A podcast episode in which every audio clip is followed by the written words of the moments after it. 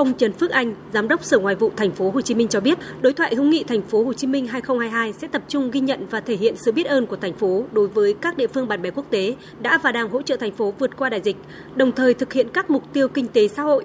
Đối thoại tạo diễn đàn chia sẻ kinh nghiệm phục hồi của thành phố và các địa phương hợp tác sau đại dịch, thông tin về các ưu tiên phát triển của mỗi địa phương trong giai đoạn khôi phục kinh tế, tạo cơ hội mở rộng kết nối trực tiếp giữa Thành phố Hồ Chí Minh và các địa phương hợp tác. Đây cũng là cơ hội để thành phố phát huy vai trò trung gian, cầu nối, thúc đẩy xây dựng liên kết giữa các địa phương là đối tác của thành phố với nhau.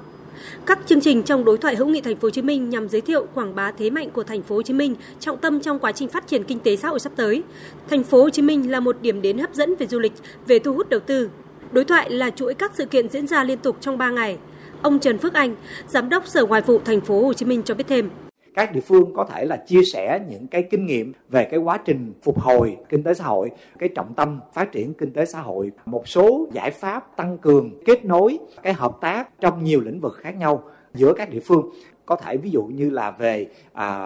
thích ứng biến đổi với khí hậu, phòng chống dịch, kinh tế xanh, kinh tế tuần hoàn, đô thị thông minh, trung tâm tài chính.